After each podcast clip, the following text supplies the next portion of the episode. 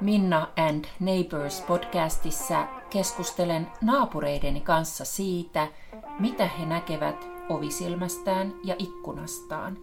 Tämä ei ole haastattelua, vaan nimenomaan keskustelua.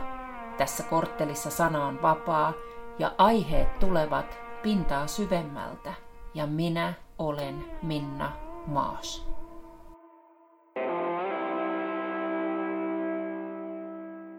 Juke Niemelä on toinen Vikisiän virsikirja teoksen kirjoittajista.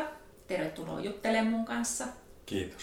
Miksi sä halusit juuri mun podcastiin vieraaksi? Minua kiehtoo ajattelevat ihmiset, joilla on jotain annettavaa muille. Ja sulla on aikaisemminkin ollut vieraana tosi kiinnostavia ihmisiä, että he niin ruokkii ajattelua sillä tavalla, että niin ajattelun aminohappoja. Sä oot 46-vuotias ja ehkä alkanut ottaa koppia joistakin asioista, mistä et vielä nuorempana ymmärtänyt ottaa opikses. Olenko mä oikealla jäljellä tähän mennessä? Kyllä.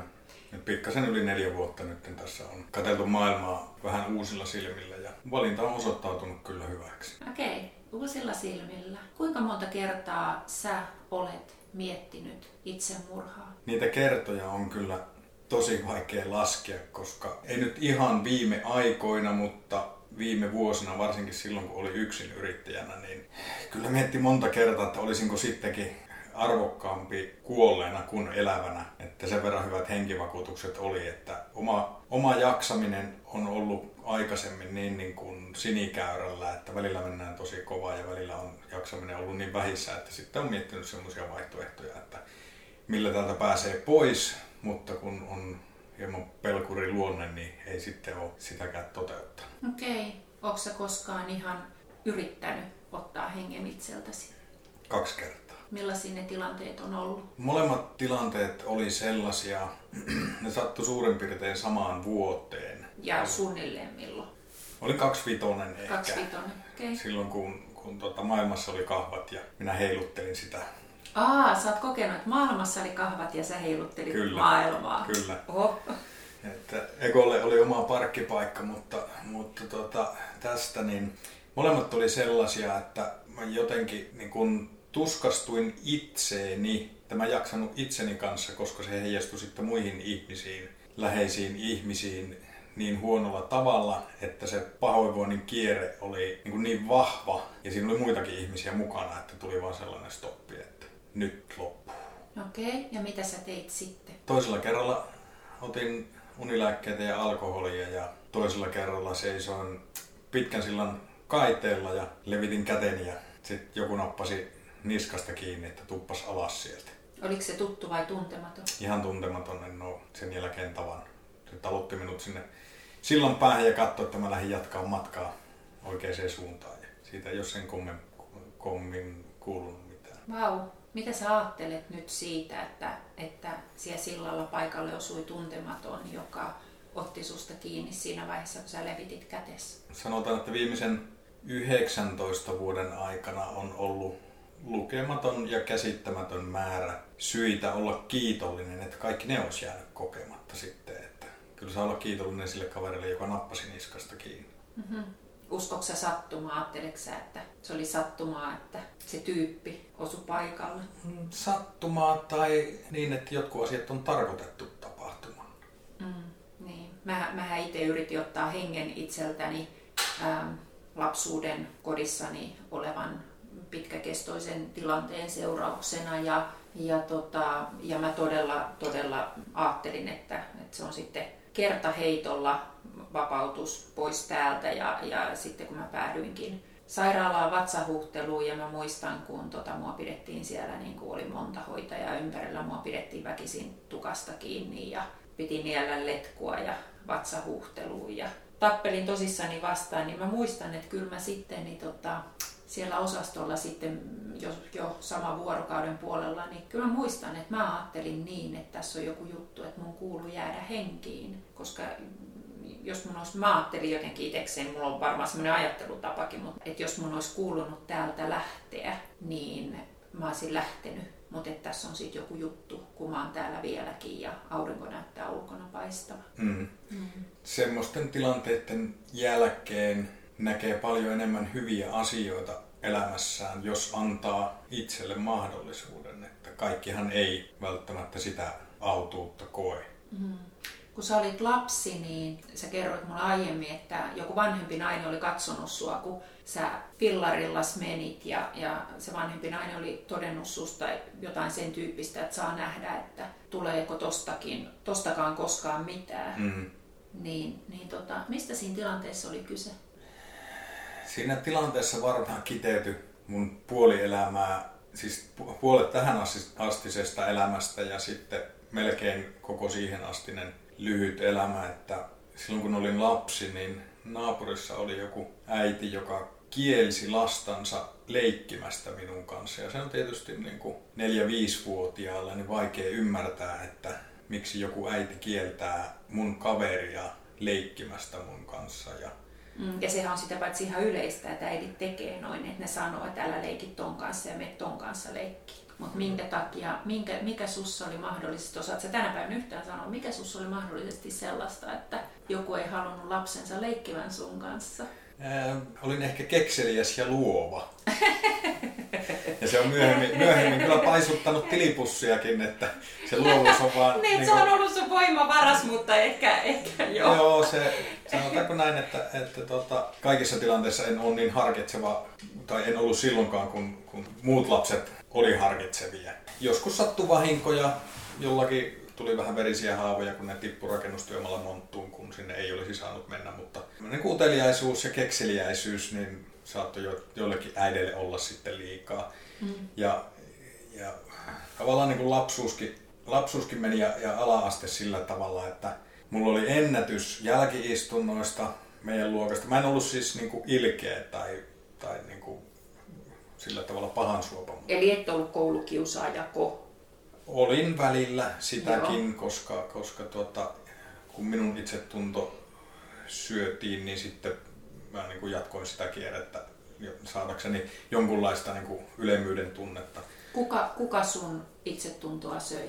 Se varmaan oli niin kuin, kun siltä neljä, viiden vanhasta, että musta on jotakin vikaa, kun mun kanssa ei saa leikkiä. Sitten muutettiin toiselle paikkakunnalle ja olin kummallista murretta puhuva muualta muuttanut opettajan poika, jolla oli rupinen iho, kun oli tosi paha allergia ja ei, ei pystynyt sitten tekemään samoja asioita kuin muut. Ei voinut käydä uimahallissa ja ei voinut urheilla, ei voinut olla liikuntatunnella ja muuta, että koko ajan niin kuin vähän silleen, silleen tota syrjässä siinä. Jotta sain huomiota, niin tota, keksin sitten erilaisia asioita ja oltiin jälkiistunnossa ja siihen aikaan oli sinikantinen ruutuvihko reissuvihkona ja, ja tota, mulle ei yksi vihko vuodessa riittänyt, että sitä tavaraa tuli niin paljon, että oli kaksi vihkoa käytössä. Minkä takia susta tuli punkkari?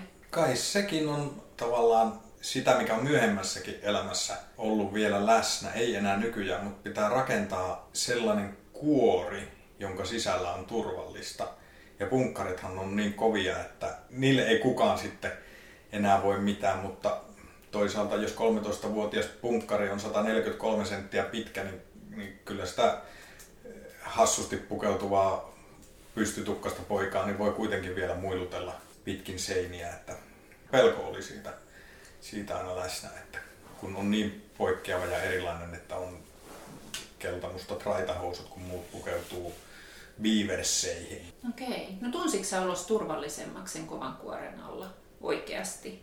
Ähm, siinä mielessä ehkä, että mä pääsin sellaiseen kaveriporukkaan, jossa oli muitakin pystytukkia ja vähän vanhempia kavereita, että siihen aikaan nämä hommat oli varsin terveellä pohjalla, varsinkin pienemmällä paikalla, että siellä ei ollut niin kuin alkoholia huumeita tai, tai mitään muutakaan semmoisia lieveilmiöitä, mutta se oli vaan niin kuulia, että sai olla semmoisessa seurassa sitten, että se jouk- joukkovoima oli sitten semmoinen, että ei siihen porukkaan niin kuin kukaan tullut sitten tuuppimaan, että mitä riikin kukot. Minkälaista roolia alkoholi on näytellyt sun elämässä? se oli aika vahvasti läsnä, välillä tosi vahvasti ja liiankin vahvasti läsnä, niin tuommoiset 25 vuotta ainakin. Mitä se on sun elämässä palvelus se alkoholi? Ei yhtään mitään. Mutta se sulla on ollut, sä oot, jotain sä oot siitä saanut, kun se on ollut sulle niin pitkäkestoinen seuralainen. Joo, siis sehän on... Turhaan se ei ole tullut. Sehän on aivan loistava pakokeino hetkeksi. Ja sitten se vaan pahentaa kaikkia asioita, mitä on. Että jos, jos on väsynyt, niin, niin rentoudunpa tuossa alkoholin avulla, niin tiedän ne nyt kokemuksesta ja, ja ihan tutkitusti itsestäni, omasta kropastani, että, että tota, päinvastoin kun luulisi, niin se ei rentouta, vaan se vielä enemmänkin vie sitä, sitä energiaa. Se, että se tuo hetkellistä itsevarmuutta, että nyt uskallan katsoa ihmisiä silmiin ja, ja olla isompi kuin onkaan. Ja sitten seuraavana päivänä on taas fyysisesti ja henkisesti tosi huono olo, että ei muista kaikkea tai, tai muistaa, että käyttäytyi tosi huonosti tai oli vaan liian kännissä. Niin, ja sitten hävettää. Voisi vois tietysti todeta ihan virallistenkin määritelmien perusteella, että olen toipuva alkoholisti, joka tarkoittaa sitä, että on joskus ollut alkoholisti, niin se jotenkin niin kuin hukkuu siihen sumuun se tunne, että sille ei oikeastaan ole niin väliä, että no muutkin ehkä ajatteli, että no se nyt on vaan tommonen noin ja, ja nykyään niin kaveriporukassa, kun saattaa olla, että olen kuskina ja juon vain vissyä, niin muut muistelee sitä, kun minä olin joskus kymmenen vuotta sitten kännissä. Ja siitä mm-hmm. puhutaan sitten. Ja ehkä se, en mä tiedä, mitä, mitä se, mitä se niin niille antaa, mutta, mutta tota, mä nyt ajattelen, että jos ei, ei tota, muuta keskusteluaihetta ole, niin keskustellaan nyt sitten vaikka siitä. Kun sinä olit kännissä niin, joskus. Kymmenen vuotta sitten. Niin.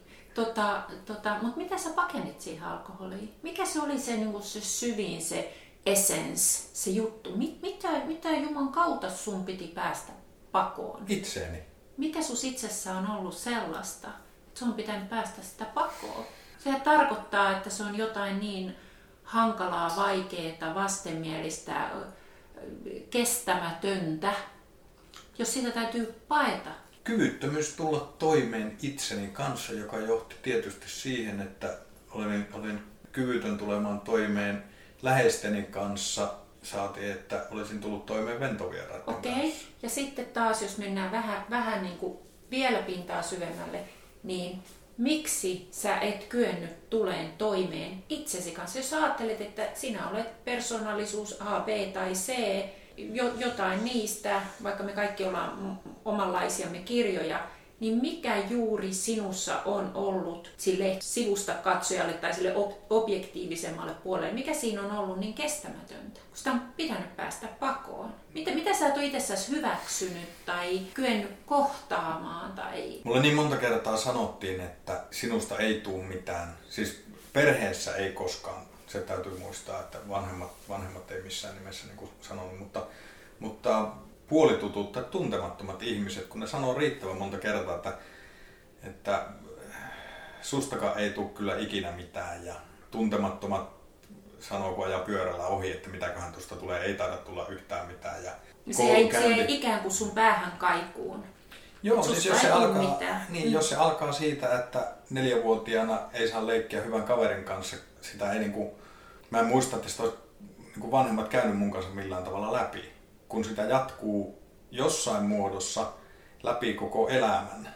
Sitten en, en päässyt lukion jälkeen jatko-opinnoille, menin ammattikouluun, niin silloinhan tietysti niin osakkeet romahti monen silmissä, että joo, että eihän sitä mä sanoin, että tuosta ei tule yhtään mitään, kun se meni nyt ammattikouluun ja, ja tota, en päässyt yliopistoon ja näin. Ja sitten jossakin tietyissä keskusteluissa, kun joku kysyy, että mistä olet valmistunut, niin sitten kun ei tässä nyt oikein kouluja kerennyt käydä loppuun ja muuta, niin, niin sen näkee, kun niillä se nenä pikkusen nousee ja hyvä, etteivät sylkäse rinnuksille, että mä oon insinööri tai minä oon on tota diplomi-insinööri tai maisteri tai mikä lienekään. Et se, se tavallaan niin kun, se söi itsetuntoa niin paljon, että pelotti kohdata muita ihmisiä, että ne pitää mua lähtökohtaisesti niin kuin huonompana tai, tai muutenkin niin kuin huonona ihmisenä. Mitä sä, mitä sä tänä päivänä ajattelet siitä, että sun on ollut vaikea vastata niin kuin koulujen kriteereihin tai vaatimuksiin? Mulle ei sovi tai ei sopinut se opetus- ja oppimistyyli, mitä 80-luvulla, 80-90-luvun vaihteessa oli, kun vielä lukiossa silloin oli, niin, niin tota, se ei sopinut kyllä lainkaan. Et mä opin tekemällä. Et valehtelematta, niin mä pystyin aikanaan pimeessä purkamaan ja kasaamaan Volvo Amazonin vaihdelaatikon.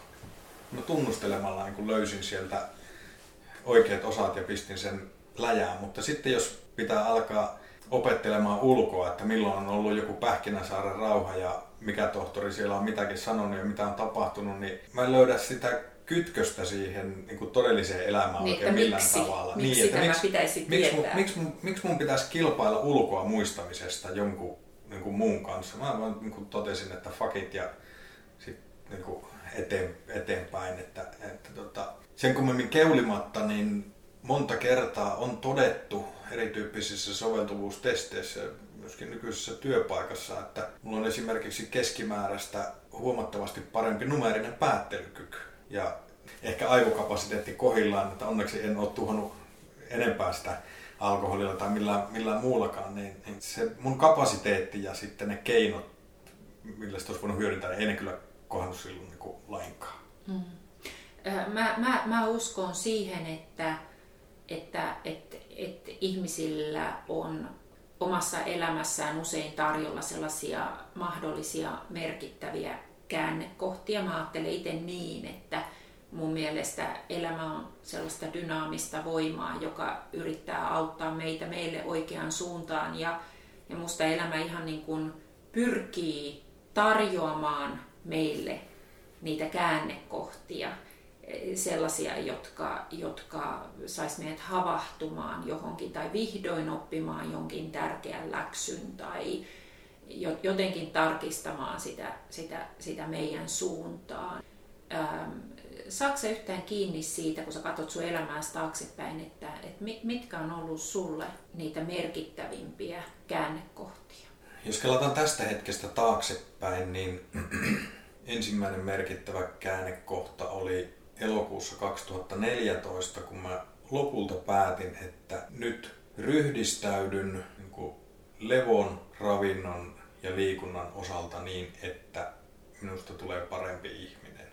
Ja se on tietysti vaikuttanut niin kuin itseen, itseluottamukseen, ihmissuhteisiin ja muihin, että nyt on pää, pää huuhtoutunut aika hyvin puhtaaksi huonoista ajatuksista ja aineista, mitä siellä liian pitkään oli. Se käännekohta on näkynyt ehkä sillä tavalla, että mä huomasin, että en välttämättä ole ehkä osannut nauttia siihen saakka olleesta 14 vuodesta, jolloin on lapsia ollut, niin sillä tavalla niin kuin mun olisi kannattanut. Ja Eli sä oot missannut paljon aikaa lastes isänä tavallaan. Tosi, tosi paljon ja, ja ollut varmasti huono isä niin kuin sillain, että se, se alkoholi ei niinkään ehkä vaikuttanut siihen, mutta mun käytös on, on ollut sellaista, että, että tota, Millaista se, se käytös on ollut? No, pahimmillaan, mitä se pahimmillaan on? Pahimmillaan niin huutanut lapsille niin, että ehkä ne on joutunut pelkäämäänkin, ainakin sitä huutoa, mutta ei niin kuin sitä, että sitä, se tilanne menisi vielä pidemmälle. Mm. Eli ne on pelännyt sun raivoa? Kyllä. Ja se on, mä oon monta kertaa sanonutkin kotona, että mä voin mennyttä muuttaa ja, ja tota, aika harvan tarinan voi aloittaa uudelleen. Niin kuin esimerkiksi kun lapset on syntynyt ja ne on kasvanut, niin ei ne voi syntyä uudelleen, että otetaanpa uusiksi. Aika monelle tarinalle voi käsikirjoittaa uuden lopun. Ja sehän on, on tota, ihan jokaisen oma valinta, että minkälaisen lopun lähtee kirjoittamaan. Eikä, mä en tota, itse usko sellaiseen niin kuin hyvittelyyn ja mielistelyyn ja muuta, vaan siihen, että tekojen kautta niin kuin sä näytät, että tämä mm. suunta on nyt mm. muuttunut. Kyllä, ja, Joo. ja tästä mennään niin kuin parempaan. Ja, mutta sitä edeltävä merkittävä käännekohta oli, oli se, kun olin vuoden Kaliforniassa vaihto mm-hmm. Jos en olisi ollut, niin todennäköisesti olisin päätynyt jonnekin muualle kuin missä on nyt. Enkä usko, että se olisi päättynyt kovin, kovin hyvin, koska tota, se oli vähän semmoinen niin kuin pakkorako lähteä kasvamaan omilleen. Mm-hmm. Ja silloin kun ei ollut internettiä eikä matkapuhelimia ja itse tienatuilla kesätyörahoilla elin vuoden Kaliforniassa ja soitin kotiin omilla rahoillani kerran kuussa lyhyen puhelun ja muuten oli niin perinteistä kirjeenvaihtoja ja tällainen, niin se oli pakko kasvaa. Sun elämään on merkittävästi vaikuttanut tällainen herra kuin John C. Maxwell. Kuka ihme on John C. Maxwell? Se on muistaakseni vuonna 2012 tai niillä main niin maailman vaikutusvaltaisimmaksi valmentajaksi arvotettu, siis Ink Magazinen arvottama. Minkä tyyppinen henkilö. valmentaja? No, siis hän ei ole jalkapallovalmentaja? Ei, ei. ei ole. Se on tuota johtajuusvalmentaja, eli käytännössä leadershipia ja sitten sit okay. niin itse kasvua. Okay. Eli, eli growth-tyyppinen valmentaja. Jostain kumman syystä Suomessa tuntematon, vaikka on käynyt täälläkin Joo. Toki, Joo. toki puhumassa, mutta, mutta tota, kun keskustelen ihmisten kanssa, niin ei ne tunne sitä tai ei ole lukenut sen kirjoja. Mm. Ja...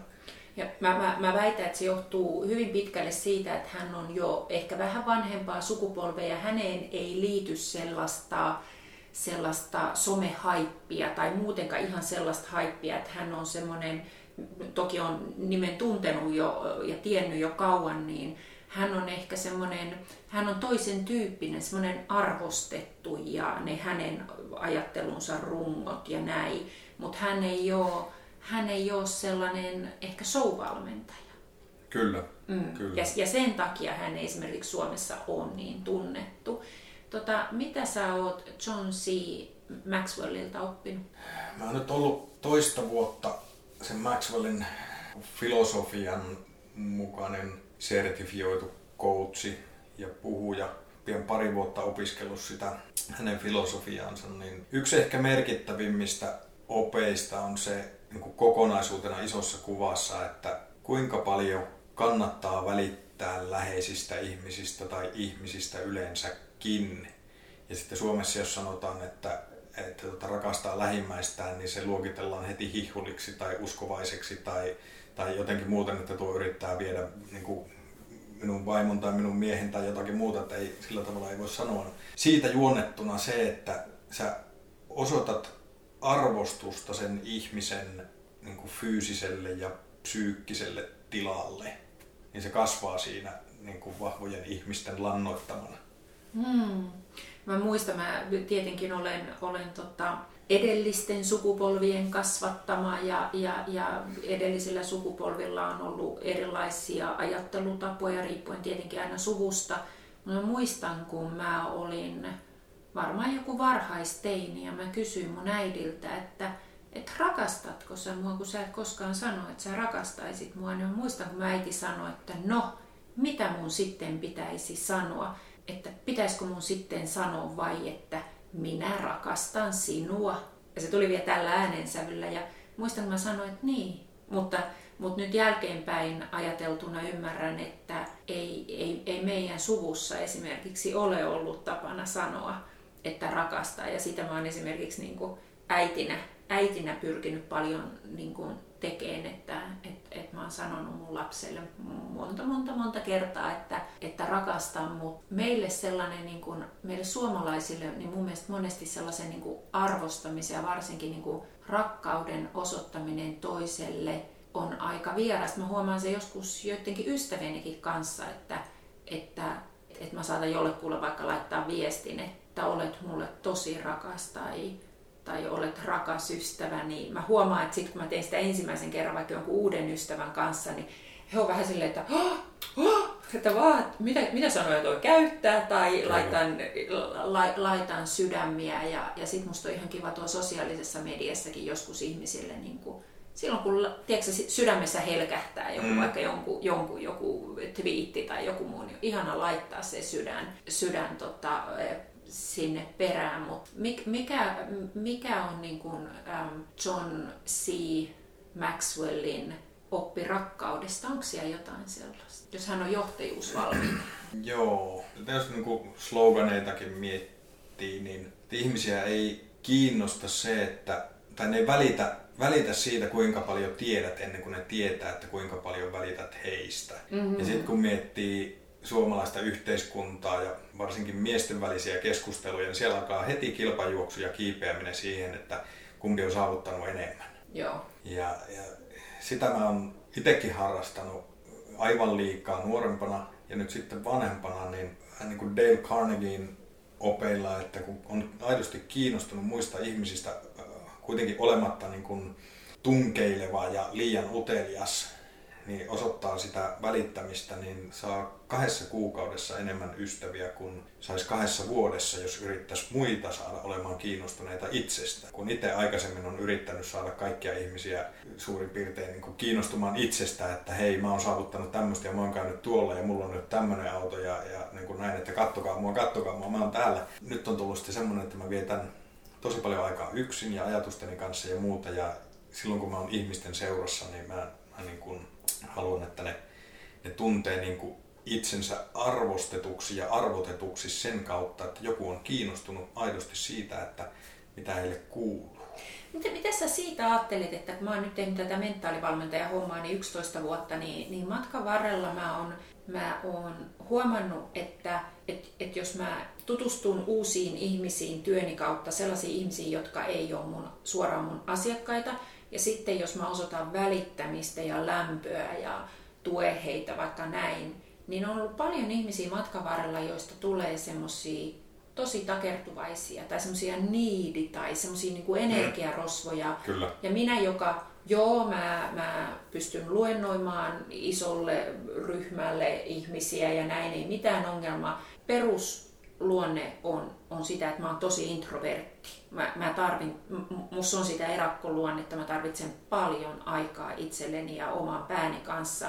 Se, että, että moni ihminen on semmoinen, niin kuin, no ei nyt moni, mutta olen heihin ihan riittävästi niin kuin törmännyt, jotka haluaisi saada musta ikään kuin palasen itselleen mulle lähes tuntemattomia ihmisiä, niin se saa musta aikaan sen, että mä oon hirveän varovainen siinä, niin mä en, mä en kauheasti heittäydy siihen vuorovaikutukseen, koska se on mulle niin väsyttävää ja uuvuttavaa, jos mulla ei ole riittävästi aikaa niin kuin itselleni myös sen, niin kuin sen työkentän niin kuin, niin kuin mm. ohella. Et, et, et mä koen, että mä harjoittelen esimerkiksi itse sitä, että miten mä voisin oppia kaikki ihmisiä rakastaa.